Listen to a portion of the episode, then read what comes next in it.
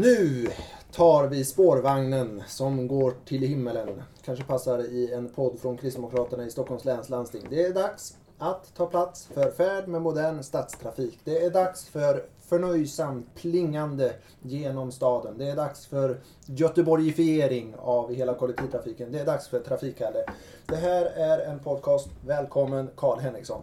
Tack så mycket. Jag heter Simon Olsson. Jag jobbar på Kristdemokraternas kansli i landstinget i Stockholm och det gör jag med bland annat Roxana Schnicker. Hej hej! Idag så har vi med oss Hans Kruse från organisationen Spårvagnsstäderna. Välkommen! Tack så mycket. Jag har förstått att du nyss varit i Lund. Jajamän, stämmer bra. Mm, varför? De har ju precis satt spaden i marken för sitt eh, spårvagnsbygge där. De ska bli med Det spårvagn. är första gången som Lund får en spårvagn alltså? Eller? Precis. Okej. De har ju aldrig haft tidigare, så det är första gången sedan, om det var 1910 eller 1913, som en stad i, i Sverige får spårväg.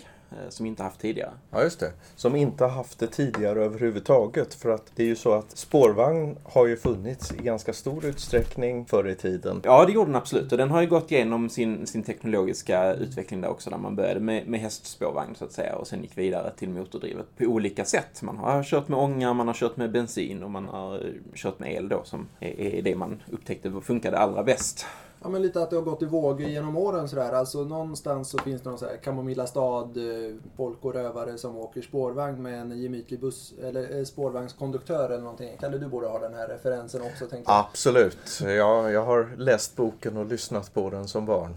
Ja precis. Men sen har det lite, inte så mycket prat om spårvagn, mest kanske Göteborg. Ja, och inte glömma Norrköping som också har kvar sitt spårvägsnät. I nuläget så är det Stockholm eh, då med, med kringliggande kommuner också som har, har spårväg om jag är fräck nog att räkna alla dem som, som Stockholm så att säga.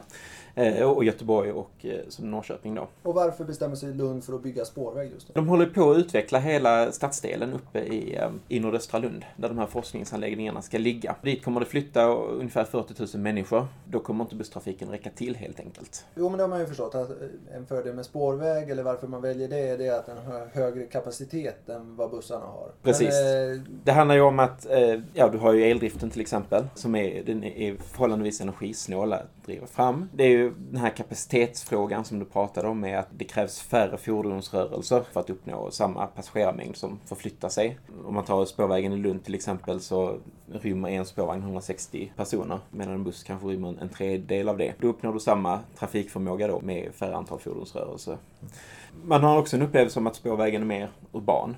Eh, Den har sina spår den går på vilket gör att den behöver mindre utrymme att röra sig på. Den är tystare eh, också än, än de, fl- de flesta bussar i alla fall. Nu kommer det ju lite elbussar så som eh, också är hyfsat tysta men de är ju i regel mycket mindre. Men får jag fråga? Kommer det bli en egen väg? Liksom så att man inte krockar med bilar så att den har sin liksom, allé runt sig? Eller kommer det vara som i Crazy Göteborg där det är lite hej baberi va? Ja, det är ingen värdering i Crazy Göteborg. Nej, Nej, absolut precis.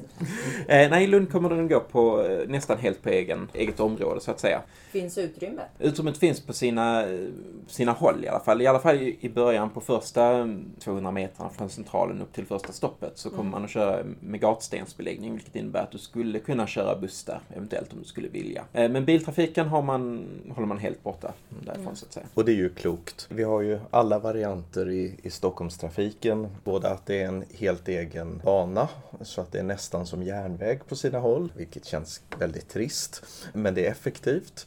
Till att de går direkt i stadstrafiken, alltså i blandtrafik med bilar. Och det gör ju att är det mycket bilar, då står spårvagnen också, Också still. still. Och där gäller det att försöka hitta en bra mellanväg egentligen. Så att spårvagnen ska ju inte stå still.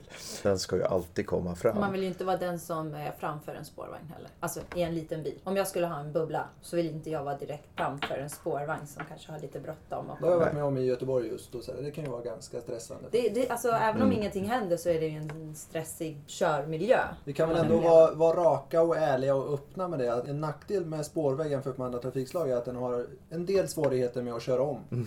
Det har, den, det har den absolut. Eh, Och det är därför man bygger upp en infrastruktur eh, runt den så att den i så mångt mycket dels kan hålla sig för sig själv. Också att man har eh, trafikledare och andra som är, snabba på att rycka ut om någonting, någonting skulle hända. I Göteborg har du ju blåljus på bilarna till exempel för att kunna komma fram snabbt till en spårvagn som har gått sönder till exempel för att hjälpa den bort. Kalle, du har också jobbat en del politiskt då med spårväg. Ja, så, så är det ju i och med att det är en viktig del av kollektivtrafiken i Stockholm. Om vi går 20 år tillbaka så fanns ju bara två stycken små linjer, Nockebybanan och eh, Lidingöbanan i Stockholm. Men sedan dess har vi ju byggt upp Tvärbanan och eh, den är ju en stor och viktig del av kollektivtrafiken, inte minst det bästa sättet att ta sig på tvären eh, mellan olika delar av Stockholm. Känns som att det är därifrån namnet kommer. Det, det, kan, det kan vara en eh, bidragande orsak till namnet. Men, eh, men, men det är, vi har steg för steg invigt nya delar och där, har jag fått vara med i, i beslutsfattande och även på de senaste invigningarna i alla fall. Men sen har vi också eh, satsat på Spårväg City som är det första exemplet i Stockholm på stadstrafik med spårväg. Har inte Sen- den ett annat namn i folkmun också? Eller åtminstone bland belackare? Vad är det nu igen? Den, den kallas ju ibland NK-Expressen. Den borde ju få ett nytt namn för att nu håller vi på att förlänga den till Åhléns. Så att den borde snarare kallas Åhlénsexpressen. Men, men, Plattan. men Åhlénsexpressen det får inte samma, samma stäm... Det, det låter lite för folkligt för de som vill kritisera den. Om vi försöker ändå ge kritikerna lite grann, de flesta i det här rummet är ganska positiva till, till spårväg, men om vi försöker ge dem lite cred. Vad kan det finnas för utmaningar eller problem med spårväg jämfört med andra trafikslag? Ja, det man måste se det är ju att det är en stor investering. Så man ska aldrig bygga en spårväg om inte spårvägen behövs. Det finns exempel på när man har varit så förtrollade i- av idén på att man ska ha en spårväg. Om man tittar på till exempel hur man har byggt spårvägar i USA så finns det ett antal städer där man har gjort lustiga små spårvägar som inte har någon egentlig nytta för eh, kollektivtrafikresenärerna. Och jag, jag var själv på besök i Christchurch i Nya Zeeland. Det är alltså en stad som nästan helt jämnades med marken i en enorm jordbävning. Just Och- det, är därför man känner igen det. När man byggde upp stan igen så bland de första sakerna var att man byggde upp en spårväg som bara fungerar som eh, turistspårväg egentligen. För vill man åka någonstans, ja men då, då får man ju ta bilen. Lite det tänkandet finns det ibland att spårväg det är någonting man satsar på för att sätta stan på kartan för att eh, det ska vara fint och gulligt och lite Kamomilla stadkänsla sådär.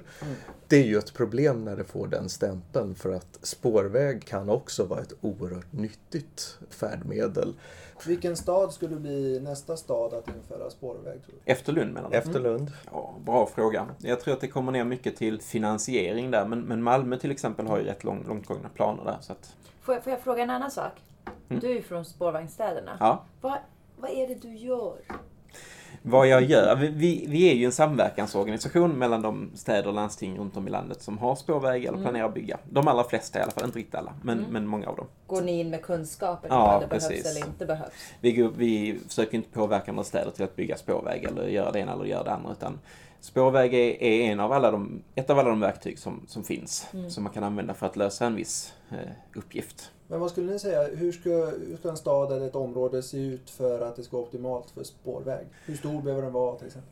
Alltså det är svårt att säga exakt hur stor en stad behöver vara. Det har ju funnits spårväg i Kiruna till exempel. Två olika spårvägssystem till och med där man eh, mm. hade stora pendlarströmmar när folk skulle ner och jobba i, i gruvan. Och Kiruna är ju inte särskilt stort, Nej. men det hade väldigt många resenärer på en och samma sträcka. Mm. Och det ser vi ju i, i Lund också, att hade inte Lund haft det här regionala pendelstråket kanske man hade klarat sig längre med buss i alla fall. Och jag vet att det även viskas ut i, i, i, i Sigtuna till exempel, där man pratar om, om spårväg från Sigtuna via Märsta till Arlanda. Eh, och det är väl mer på idéstadiet än så länge, men, men det är just det här pendelstråket så att säga som man är ute efter skulle vilja köra spårburet istället för med, med buss så att säga, som man gör nu. För att underlätta för folk som pendlar. Så i princip kan man bygga en spårväg i Boden eller någon annanstans. Eller rent av på landsbygden. Ja, alltså finns har- många som vill resa just där. Finns det många som vill resa just där så kan man absolut göra det. Eh, sen vet jag inte just om Boden är ett så bra exempel på det, men, men det hela bygger Du ju får på bättra att... på dina exempel Simon.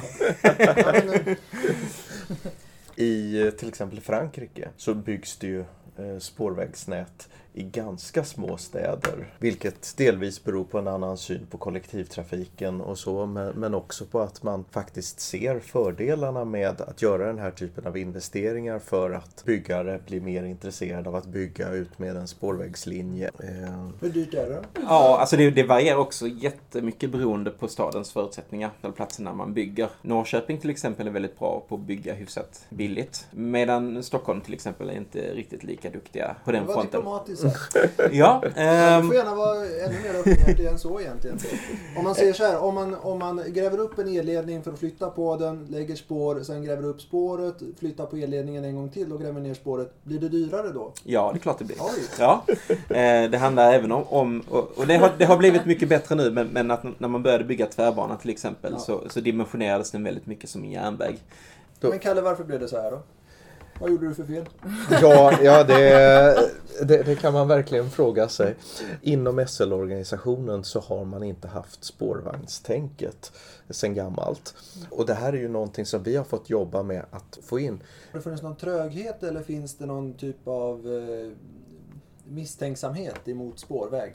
Misstänksamhet tror jag inte finns där. Däremot så är man ju skeptisk till, dels till kostnaden eh, såklart. Man är också ganska dålig på att kommunicera ut vilket arbete det egentligen är som en spårväg gör och vilken transportuppgift den är tänkt att lösas.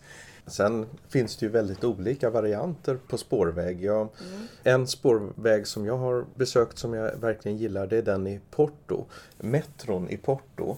För att den är som en tunnelbana. Fast ibland går den ovan jord. Men tekniken, det är spårvagnsteknik som är bakom. Och där kan man ju fundera på hur till exempel utvecklingen i Göteborg ska vara.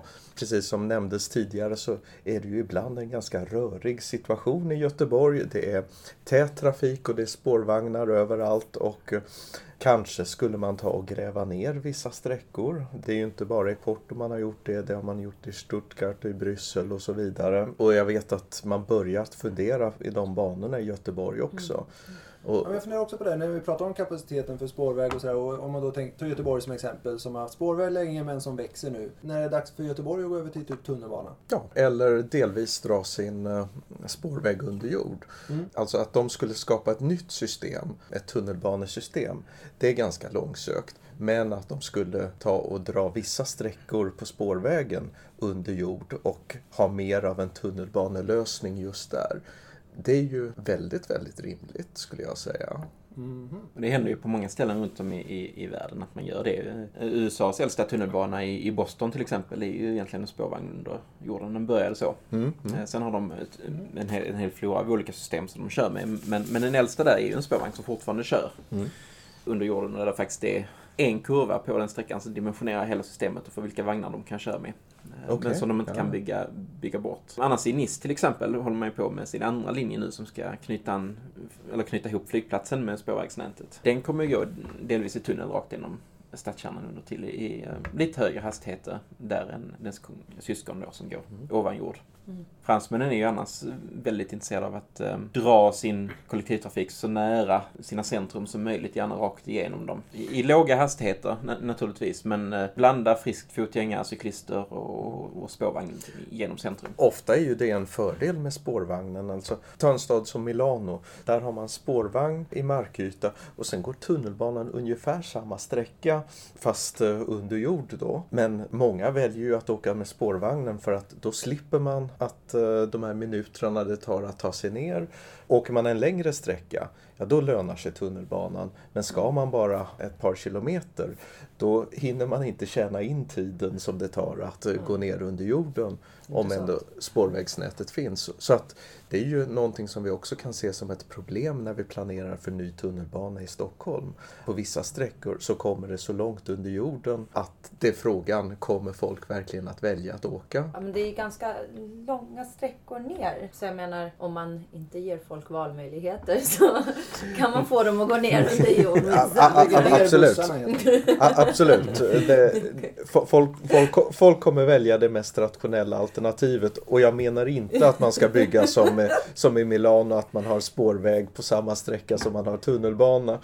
Men, men däremot så visar det ju fördelar med olika system. Att eh, ska man åka tillräckligt långt eller är det kapacitetsproblem, ja då kan det finnas skäl att ha tunnelbanelösningar. Men är det ganska korta sträckor, då tjänar man tidsmässigt på en spårväg. Men, men ehm, jag är ju lite utseendefixerad. Och då tänker jag ju på utseendet. Vad är vi ute efter? Ska den se så här hypermodern ut? Eller vill vi ha lite San Francisco-stuk? Liksom folk som kan hänga utanför och få vinden i håret. Och liksom, nu.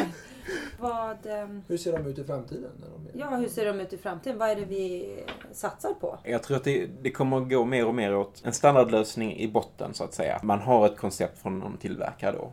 Sen kan man eh, anpassa utseendet på olika sätt eller eh, slänga in extra prylar som gör att du kan köra utan kontaktledning och så vidare. I Just i, om vi kommer tillbaka till Frankrike igen, så finns det ju tillverkare, där, eller städer rättare sagt, som har, har velat ha ett väldigt specifikt utseende på sina vagnar. Och då har ju naturligtvis industrin svarat på det här och tagit fram koncept där man kan anpassa fronten eller sidorna på spårvagnen och inredningen också så mycket som, som man vill. Där Men det är plom- inte hop-on, hop-off möjligheter där det bara liksom är helt öppet. Nej, ty tyvärr. Eller det är kanske bra förresten när jag tänker på det. Men... eh, Ur trafiksäkerhetssynpunkt Ja, finns det vissa poänger med ehm, mm, Ja, mm. Nej, men jag har i, i um, till exempel i Frankrike så har man klätt in sidan på spårvagnen i spegelmaterial. Så här foliering som, för att det ska reflektera staden. Så man ska se sig själv när spårvägen kör, eller spårvagnen kör förbi. Låter Eh, inte det trafikfarligt om man tänker solnedgångar? när- ja, det är inte riktigt, inte, det reflekterar inte så mycket så det är nog Ah, okej. inget större problem tror jag. Ja. Ehm, Max. Ja, ungefär.